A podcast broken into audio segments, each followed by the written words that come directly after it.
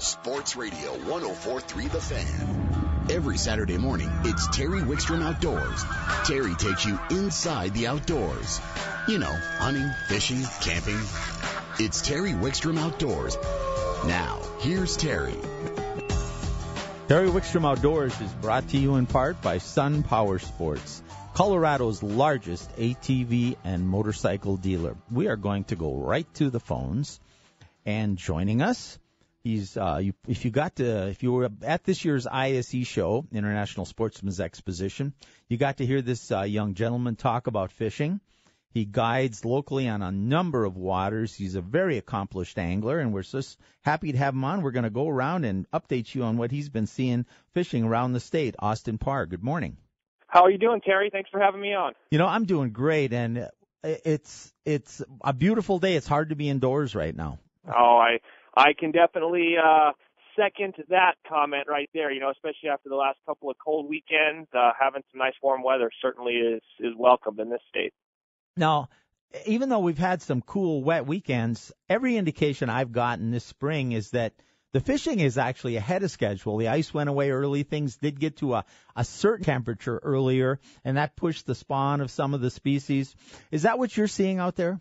I am, you know, especially on the front range here, we're starting to see a lot of walleyes uh, move into a lot of summertime type patterns where they're getting out of the post spawn period and, and moving up onto some of the humps to be able to be targeted with live bait or blade baits or or any number of, of different applications for them. And then additionally up in the mountains it seemed like the, the spawn happened a little bit earlier and our water temperatures are are slightly uh, ahead of schedule, a little bit warmer than what we would normally see uh, in this particular time in May.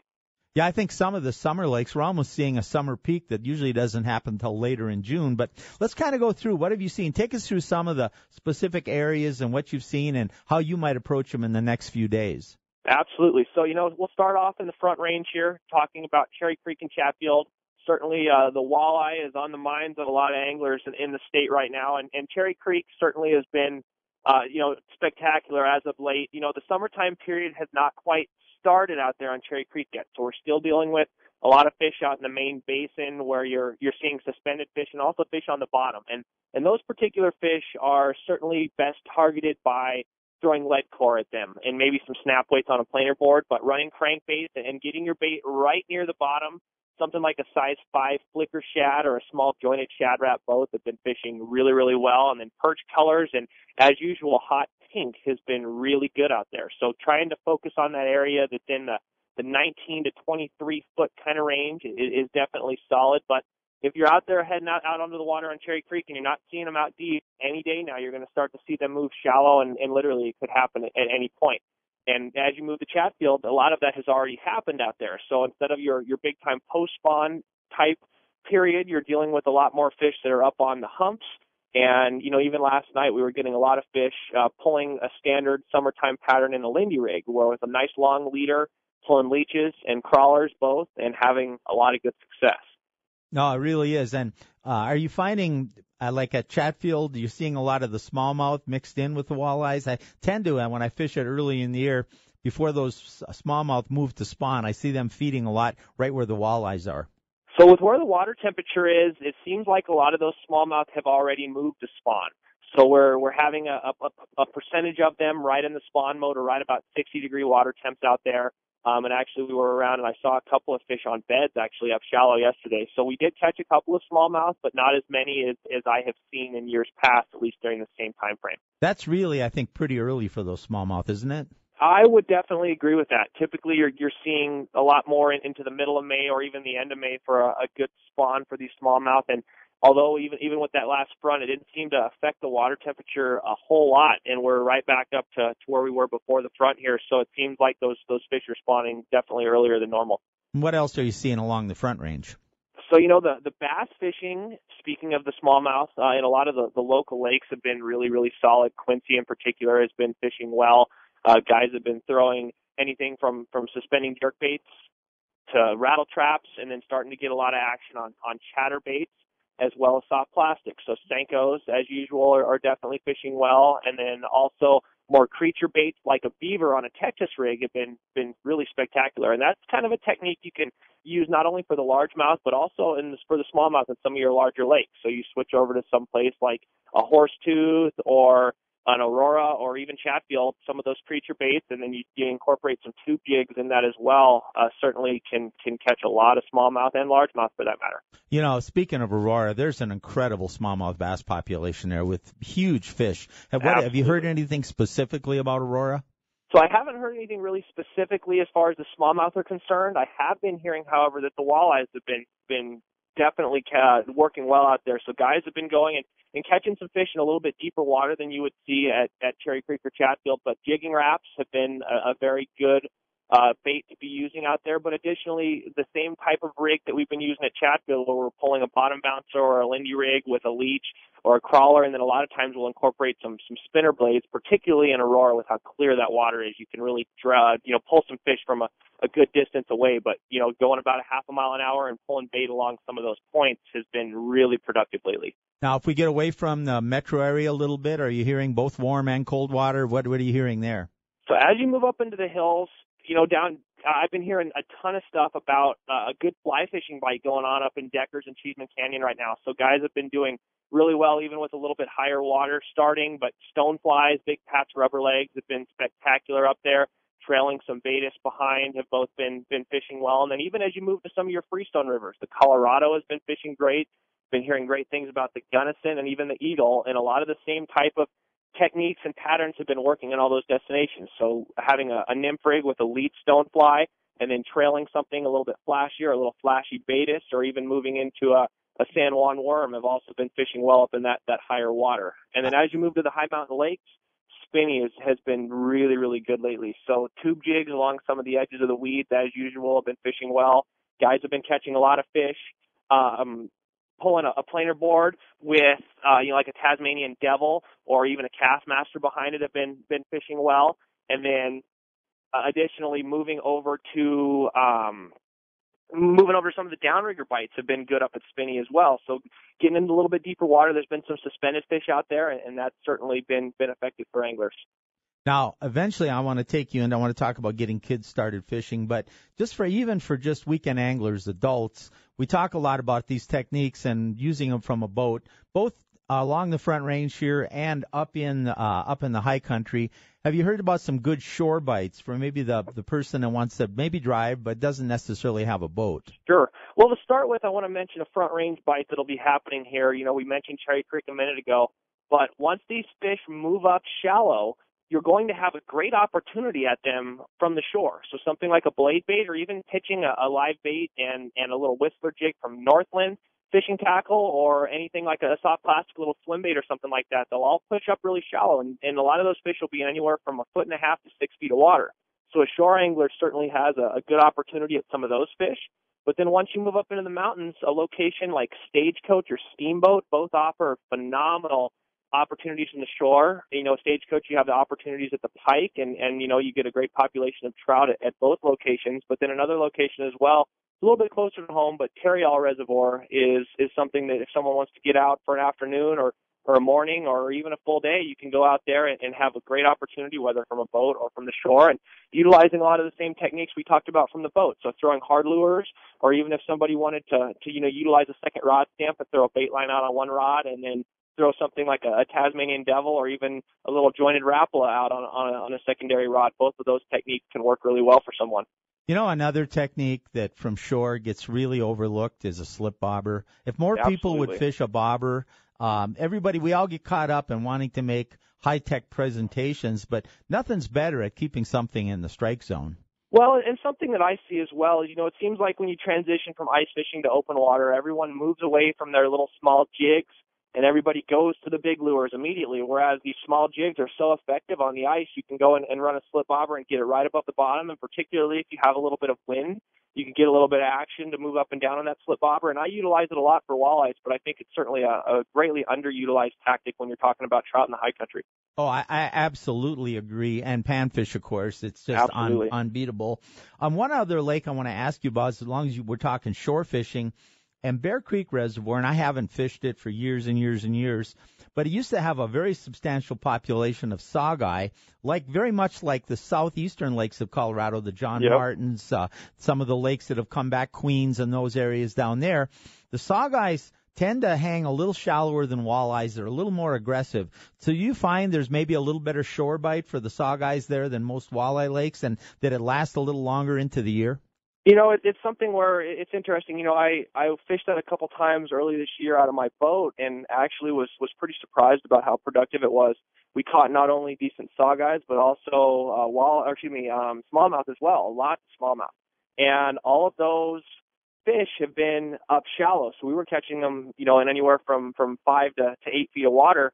And from a shore angler's perspective, those fish tend to stay in that type of range for a lot longer. So, you know, you can certainly wind up having a, a great opportunity out there with, you know, soft plastics, something like a twitch-tail minnow from Berkley, a Johnson thin fisher, both fish really well, and even throwing some crankbaits or jerkbaits. You can catch both of those fish, and, and a shore angler has phenomenal opportunities to work around that lake. And, and that lake in particular has some good structure along the shorelines as well.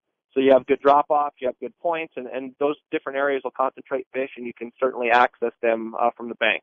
Yeah, and I agree with you 100%. And I just don't hear, and maybe it's because it is so uh, appealing to shore anglers and as guides, you know, and as big time fishermen that we are, we don't get out on there as much as we should. And it's a lake I think that doesn't get enough attention, especially from the week. Uh, we don't talk about it enough from the perspective of the weekend angler. Well, and you know, it's certainly another opportunity if you're an angler and you don't want to, you know, you're fishing on the weekend and you don't want to deal with a lot of boat traffic. You can go out there. It's a, a wakeless lake, you know, an under nine nine horsepower or an under 10 horsepower, excuse me, but um, it winds up, it fishes really well. And it's kind of a more intimate setting, but you're not dealing with jet skis or ski boats or any of that kind of stuff. And uh, it's still, you'll have an opportunity at a lot of nice fish. Now, the last thing I want to cover with you, and I really want to spend a little bit of time on this. Um, Absolutely. I don't spend enough time chasing around the ponds in uh, in the metro area. I used to when I lived by Cherry Creek, but now I spend a lot of time up north. That I live in Fort Collins, and I'm going to talk a little bit about that area on the next segment and getting youth out fishing. But talk a little bit about maybe some of the places, whether they're going with an adult or they're going to ride their bike or walk to a park or something. Where are some of the opportunities in the metro area for these for some youngsters to get out and catch some fish? And what kind of fish would you target? Absolutely. So, you know, in the metro area, we're, we're fortunate in the fact that we can wind up cycling through a lot of different species. So, to start with, you know, there's been trout recently stocked in Prospect Park and Centennial, and both of those uh, lakes in, in the metro area offer great opportunities for for uh, youth anglers to get out and have a lot of success on you know catchable size rainbows. And then additionally, both of those two locations wind up offering largemouth, smallmouth, and even saugeyes. And you can wind up getting uh, some, you know, you, you have an opportunity at different fish. So you can wind up targeting trout in the morning and, and switch over to a largemouth bite later in the day, or you know, vice versa. And and both of those spots can can be great. You know, a little bit a, away from from Denver. Evergreen Lake, I think, is another one that that potentially gets a little bit overlooked, particularly for someone taking a kid out. There's a lot of fish to be had in there, and certainly it's something where you can, you know, get that angler catching a lot of fish, and and and when you get a kid catching fish, you really get them addicted for life. And all three of those spots can can do good. But you know, additionally, a lot, you know, I can go on and on about different locations in in Denver, but pretty much every small lake that has public access in the metro area has some form of fish, and the majority of those are going to be largemouth and panfish. So you can go through with with different baits like chatterbaits. You can go through with lipless cranks and have have a kid really cast and reel and, and stay active and, and have a lot of good success coming up, particularly as we we get into the summertime here. And then you know also speaking about the summertime, the topwater bite can be great for kids as well. You can go out to your little local pond in your neighborhood, throw some poppers along the shoreline, and a lot of times you'll get get pretty decent bass to cooperate with you. Well, another thing about a topwater lure, especially uh, some of these park ponds tend to weed in pretty heavily, and some of them have the floating weeds that are tough tough to fish. But a lot of them have submergent weeds, which make them tough to fish. But yet there's open water, so you Yes. can you can go on that open water and throw a topwater bait and work it without having to get it, you know, fouled up all the time. And you the the you know the two things that I, when fishing bass for kids, I always tell them, you know, a, an unweighted four inch worm in a topwater will keep you Yep. will get you bites almost all the time. We're out of time. Uh, Austin, if people wanted to book a guide trip with you or wanted more information or just want to meet you, how can they do that? So my phone number is three zero three five one four five five four six, and I can also be reached at my email, which is walleye93 at gmail dot com. And I believe they can get a hold of you at Discount Fishing Tackle too, right? Absolutely, you can come on down to the shop. Um, you know, I'm I'm down here a lot of evenings, and you know we're right right south of Evans on the west side of Santa Fe. Slide on down, and and we can discuss all of this that we've just talked about in in more detail. All right. Thank you so much. You're a tremendous resource. We'll get you on again very soon. Thank you, Terry. Have a good one. You bet. Austin Parr, great young man, tremendous angler, tremendous resource. Glad to have him on. We'll bring him on once in a while. He's out in the water, folks, and this guy's he's good. I mean, he knows how to work at. Uh, you know, old guys like me get jealous of some of these new up and coming youngsters. Not really. I love it. I love to see the young guys coming on with the passion and what they put into it. Um, we're going to take a time out here in just a second. When we come back, we're going to start the first uh, segment of our continuing Ask the Expert question. We'll tell you all about that, and then we got some shooting coming up, and uh, and we just have a lot more to cover yet here in today's uh, in today's segment. So we'll be we'll be covering all that and more uh, right here on right here on the show. So just remember that uh, Terry Wickstrom Outdoors is brought to you in part by Sun Power Sports, Colorado's largest ATV and motorcycle dealer.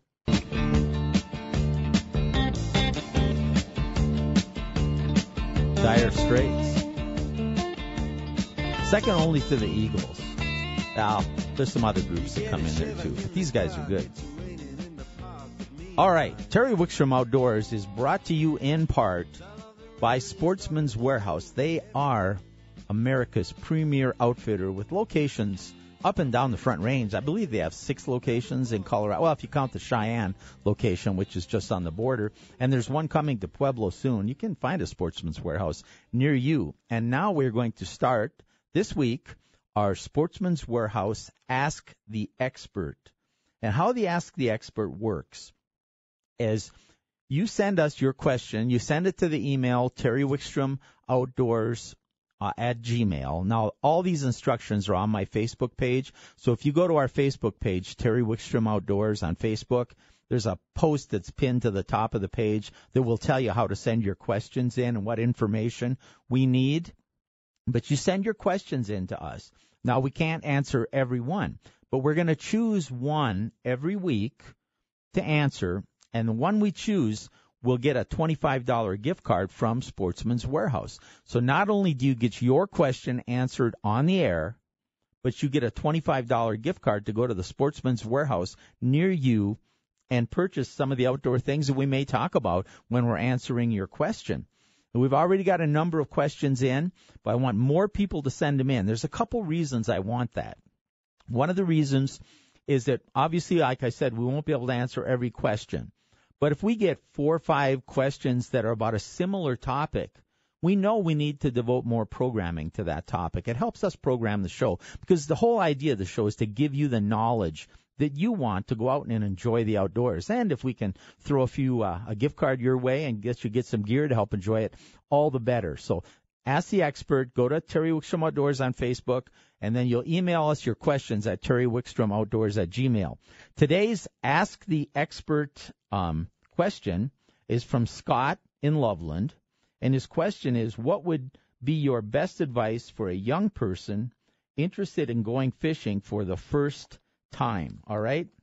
Now you heard me talking to Austin Parr a little bit about places that kids could go fishing, and he talked about some shoreline things and uh, things like that. But let's let's talk about um, the one thing that um, Scott didn't say was how old of a youth he's talking about. Because remember, everybody's younger than me. Okay, so we're going to assume we're talking about maybe somebody that's um, uh, you know, maybe nine, ten years old, maybe twelve, thirteen. I'm I'm thinking about that range, okay? Now the first thing is the gear, okay? The gear you fish with, and what do you start with? And everybody wants to go buy the little Snoopy rods and things.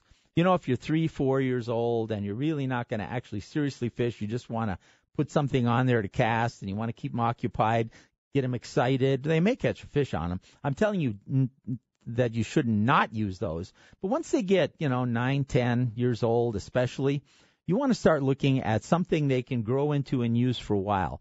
Now you can start with a push button rod if you think they're ha- depending on their hand-eye coordination.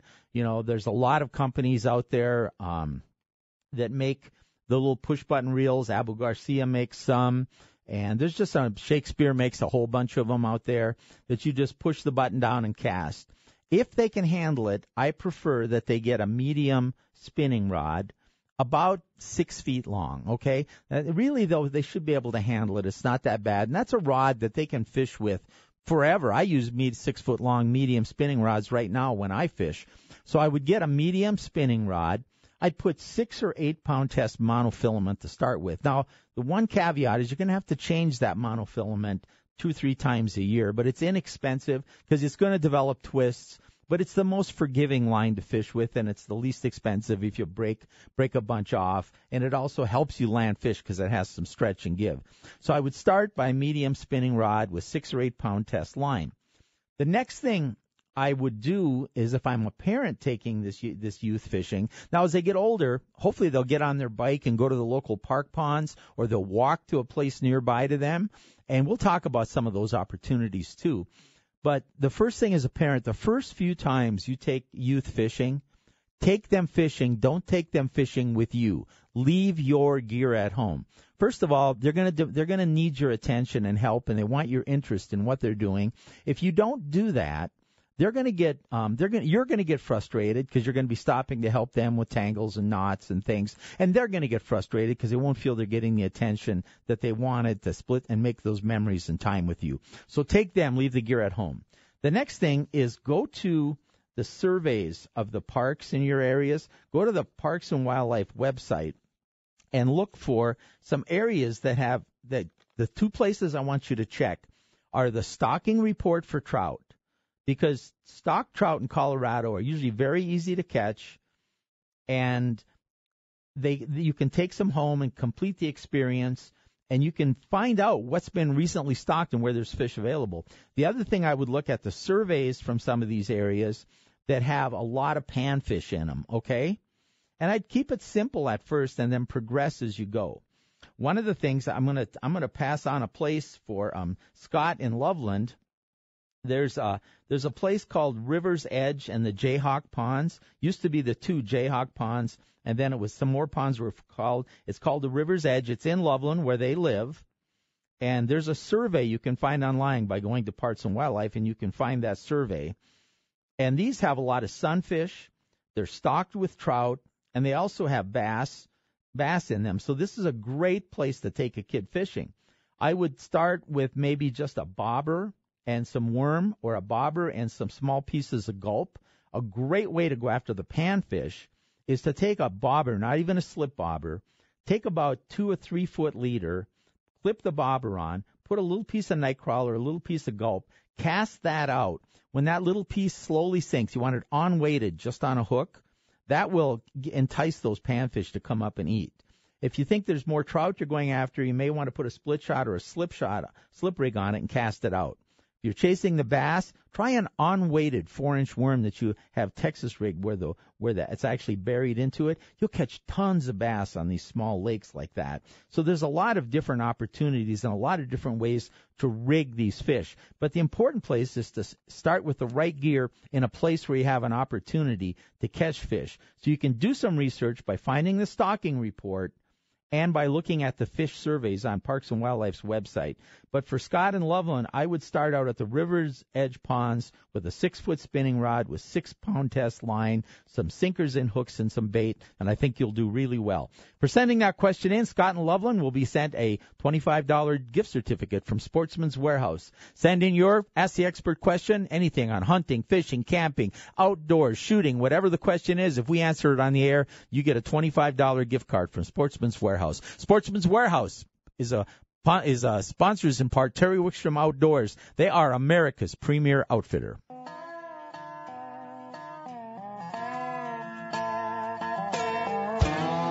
Terry Wickstrom Outdoors is brought to you in part by Honey Smoked Fish. Their honey smoked salmon is incredible. The secret is in the fire. Let's go right to the phones and joining us from one of our favorite places, Colorado Clays, which is right next door to Brighton and downtown Denver.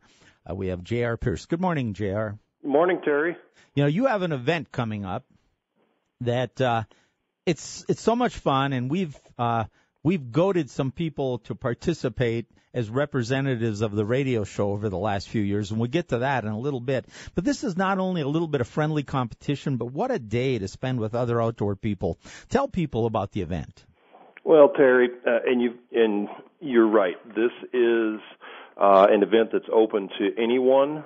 Um, I think I should start by saying, you know, Colorado Clays, we're in the business, you know, of giving people the opportunity to really enjoy shooting sports in a safe, friendly environment. So when we created the format for this tournament, our main focus was to ensure that it be enjoyable, available, and affordable to everyone, you know, regardless of that competitive aspect. So, an, an overview of this event, Sunday, June 4th, 2017. Um, you know, step one, we're going to meet at Barr Lake State Park for a six o'clock registration and boat inspection if you have a boat. Uh, then we will fish from 7 a.m. to 11 a.m. When the fishing is done and everybody is checked out, we'll be heading to Colorado Clays for a steak lunch at noon. Uh, once we're done with lunch at one o'clock, we'll do the shooting portion portion of the event. Um, this is a two-person team event, so each team is going to fish the morning, and then each person will shoot uh, 50 targets for a total of 100 per team. You can fish from a shore or a boat. Um, you, of course, you got to have your fishing licenses, park passes, and such. Uh, our scoring: one point per inch on your fish, and one point per broken target. Uh, and then we would finish up the day with our little award ceremony, and uh, everybody shaking hands and having a great time. No, it's a fantastic event. Let's start. Now, it's called uh, Colorado. It's called Cast and Clays, right? Is that what you call it? Cast, Correct. Cast and Clays is the name of it. And you know, there's so much crossover in the outdoors that people hunt, fish, shoot. It gives people a chance to rub elbows. I think the great thing about the sport, before we even get into, I want to talk about the fishing at Barr Lake, but before we even get into that, um, you know, anybody can win. You know, I, I remember you were telling me you shared a story about somebody that Nate Zelinsky, who's represented the radio station for a couple of years, drove up in his boat, and somebody said, I don't need. Uh, I didn't know professionals were fishing, and you said, "Don't worry, have you seen him shoot a shotgun?" yeah, and Terry, that is so true, and that's the beauty of this event. Um, the way our scoring is on any given day, anybody has a chance at this. In the past, we have plumbers, electricians, trash truck mechanics, um, you name it, have all won this event. Um, and, you know, they've done well against you know Nate Zelinsky's and and other people because uh, this is an all around event. Um, it is not necessarily uh, a, a one dimensional uh, thing. So. All right, now let's talk a little bit about the fishing at Barr Lake. What species are acceptable, and how, what will people be fishing for? All right, and that's a good point. We first of all, Terry, we couldn't do this tournament without um, the cooperation of Barr Lake State Park and, of course, the amazing job you know Michelle and her crew do maintaining their facility. So um, Barr Lake, we're basically going to do what we call uh, the game fish. Uh, we will accept as um, legitimate fish, catfish, perch, walleye, wipers, crappie, largemouth and smallmouth bass, bluegill, and trout. And although we do have uh, shad and probably some carp and suckers in there, they're not um, acceptable, but everything else is.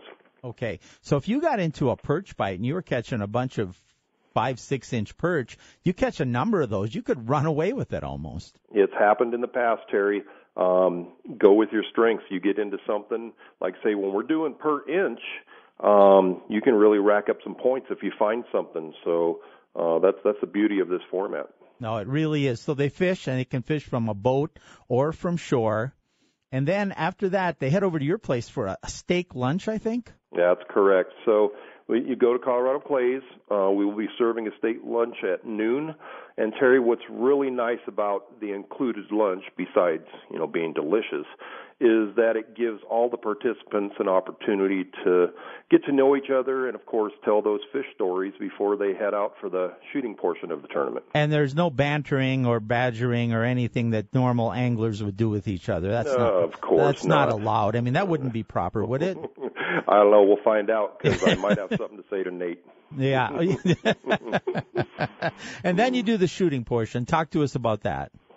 Well, the shooting portion of the day, that's going to take place on the uh, Colorado Clays premier 15 station sporting clays course. And it's set down in the trees in our beautiful creek bottom, so it's always amazing. Um, on our course, you can expect to see a, a real wide range of target presentations, Terry. And I'm talking, you know, left crossers, right cross, high, low, fast, slow, going in, going out, and even rabbits bouncing across the ground.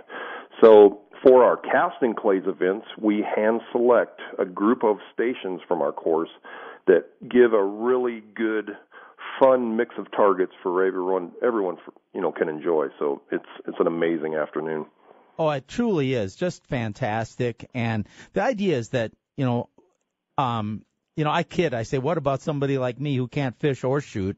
And you know, but all kidding aside, I've I've gone out and done okay in sporting clays. I've done some competitive. I'm certainly not one of the sharpshooters, but I can. But if you can just break a few, but somebody who doesn't shoot that well, but can really, really could get into a bunch of fish and rack up some points or somebody who shoots really well maybe doesn't do as well in the fish but there's going to be a, an element of anybody being able to do this and make it work I just um I just think it's phenomenal. But the best thing about it, JR, is this is a fun deal and it doesn't cost an arm and a leg. What does it cost?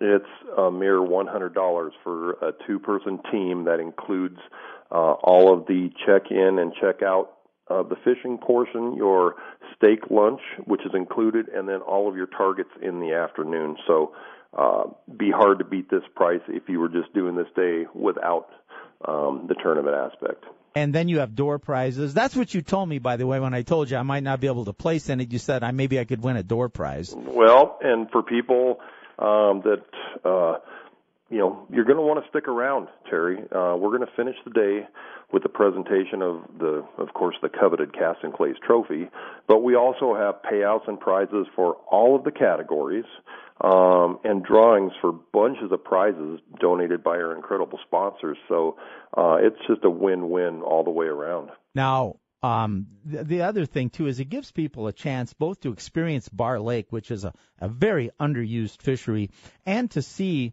the sporting clay setup out at Colorado Clays, which is phenomenal. Absolutely. Um, there's uh, most people don't do this day on their own, Terry. And this will just pushes a lot of people to come do it. Everybody that does, uh, this is their favorite day of the year. So it's also one of mine, and I can't wait to see everyone. Okay, I got to let you go because we're out of time. But it's going to be uh, June 4th, I believe you said. June 4th. and Sunday, and there's, 4th. I'm sure there's information on the Colorado Clays website. But the last comment I got to make is I need those waypoints you for those fish I've been seeing you pictures on Barr Lake. Terry, I think we went over this. My waypoints are not for sale. I don't want to pay for them. I just want them. All right, JR, thanks for joining us. All right, thank you, Terry. All right, JR from Colorado Clays. Go to coloradoclays.com. Check it out. It is phenomenal. I mean, it's just terrific. Terry Wickstrom Outdoors is brought to you in part by Honey Smoked Fish Company, Honey Smoked Salmon. The secret is in the fire.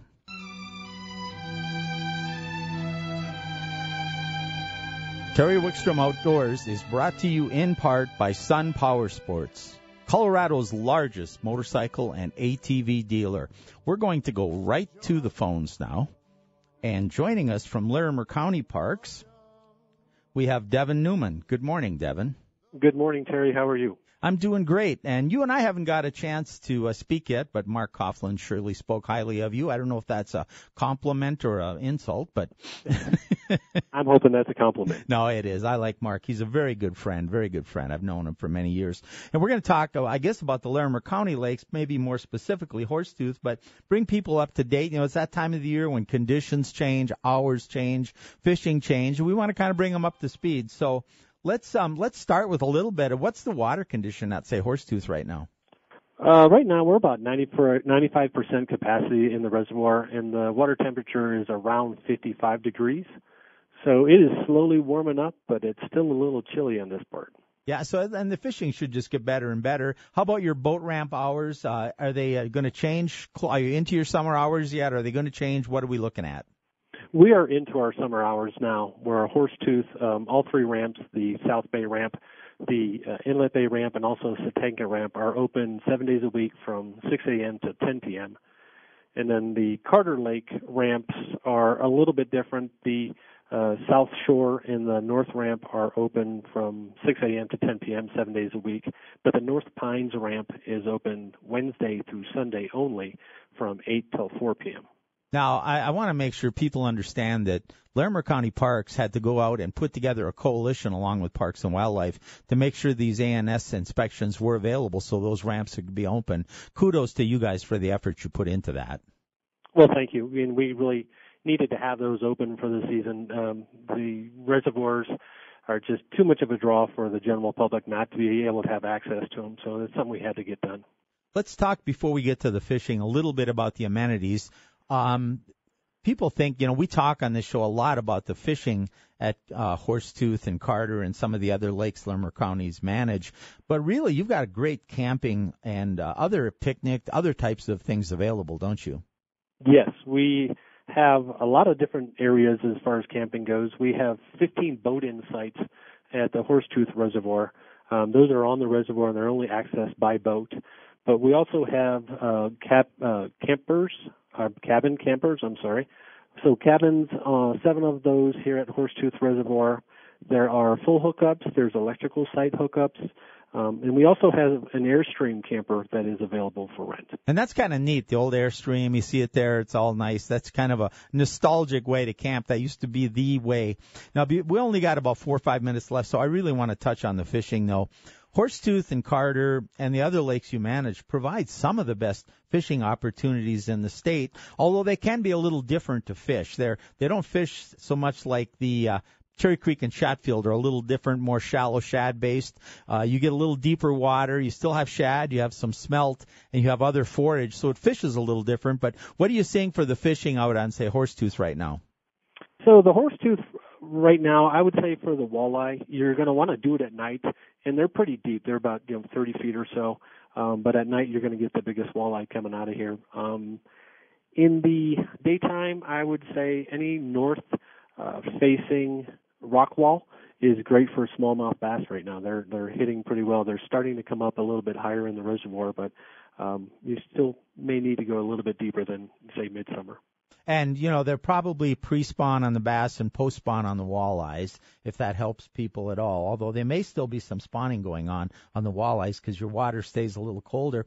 Also, there's there's not the huge numbers of them there were, but there's some very large rainbow trout in that lake. Yes, we do. We've we've had a lot of rainbow trout um, that were placed in here about two years ago, and they have been growing exponentially since. Are you there? I think might have lost you for a minute. You there? No, I'm here. Okay. I'm here. Yeah. Right. Okay. So yeah, and I know that Ronnie Castiglione's nailed some of those some of those big big trout. Uh, what about some of the other fish that are available in there? I think with the high water you've experienced over the last few years, we're probably going to see the panfish and the perch coming on again too at Horsetooth. And they should. There's a lot of panfish, a lot of bluegill now, especially in the coves. With the high water right now, with all the uh, structure of the trees that are in the water, it produces a uh, great environment for those panfish. Um, haven't seen a lot of perch lately, but I'm sure they're going to be coming up as well. And how about Carter? Have you heard any reports on what's going on there? I have not. I haven't heard that much from Carter. Again, I would think it's still going to be in the condition that the water is still at 55 degrees. It's going to be a little bit colder. The fish are going to be a little bit slower and deeper. Um, as the water warms up, they'll start to come up.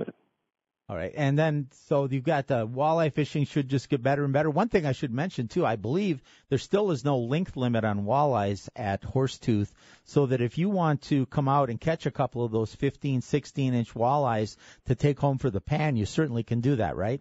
That is correct. And there, I love coming out to Horsetooth. We all love to chase big walleyes, right? And whenever I catch a big one, I photograph it and let it go. But if I can get a couple 16 inchers, uh, throw them in the live well or take them back, you know, I got to obviously you got to dump the live well when you go through the inspection and leave and things. Uh, oh, those taste so good. The good Lord did a huge disservice to the walleye when he made them taste so good. yes. All right. Any last minute comments you want to make sure people are aware of? Um, I would say our reservation system for our camping. We are extremely busy this time of year, and it's already picked up a little bit more than uh, what it did in the past. Um, so our, we're almost to our summer uh, capacity levels early in the spring. So we really want to let everybody know that the reservation system for LarimerCounty.com or LarimerCamping.com is the best way to get online and, and try to get a reservation for either here at Horsetooth or at Carter Lake. Devin, thank you so much for joining us and updating us on the conditions. I think Horsetooth is at that tipping point where we're going to see it just get better and better as we get into the, the water warming for summer. I agree. All right. Thanks, Devin. Thank you, Terry. That's Devin from uh, Larimer County Parks and Wildlife. Um, a couple of things. I want to do some, a couple house cleaning things. First of all, I want to mention that, uh, Horsetooth Reservoir. I did an article in my uh, one of my Denver Post columns. I write a weekly column for the Denver Post. I hope you follow that. Easiest way to follow it is just like Terry Wickstrom Outdoors on Facebook. We post a link to the column because it doesn't always come up on the same day. So we post a link on my Facebook page. It'll take you right to the col- column. I did write a column on Horsetooth Reservoir um, back uh, a few weeks or maybe a few months ago. You can find that by uh, going through our Facebook page or by doing a search at the Denver Post under my name. That will come up. So uh, follow us. Uh, we're doing our Ask the Expert is back. We really want you to participate in this. To do the Ask the Expert, again, the, all the rules and everything and how you participate are on our Facebook page. Okay. Uh, just go to Terry Wickstrom Outdoors and you'll see pinned right to the top. Send us your questions. If we choose to answer your question on the air, you get a $25 gift card from Sportsman's Warehouse just for sending it in, and you get your question answered, okay? So remember to participate in the Ask the Expert. And I want to take another 20 seconds. You know, the funding bill for Colorado Parks and Wildlife was defeated in committee in the Colorado Senate uh, by a 3 to 2 vote. Uh, I'm not saying the bill was not flawed, but the fact that it never got to the floor for debate really troubles me. I am offering for any of the three Republican senators that voted against this bill in the Finance Committee to send me an email at terrywickstromoutdoors at gmail, and I would love to give them a chance to come on and explain the rationale so that we understand how that happened. Join us this week, every week, right here at uh, 104.3 The Fan for Terry Wickstrom Outdoors every Saturday from 9 to 11.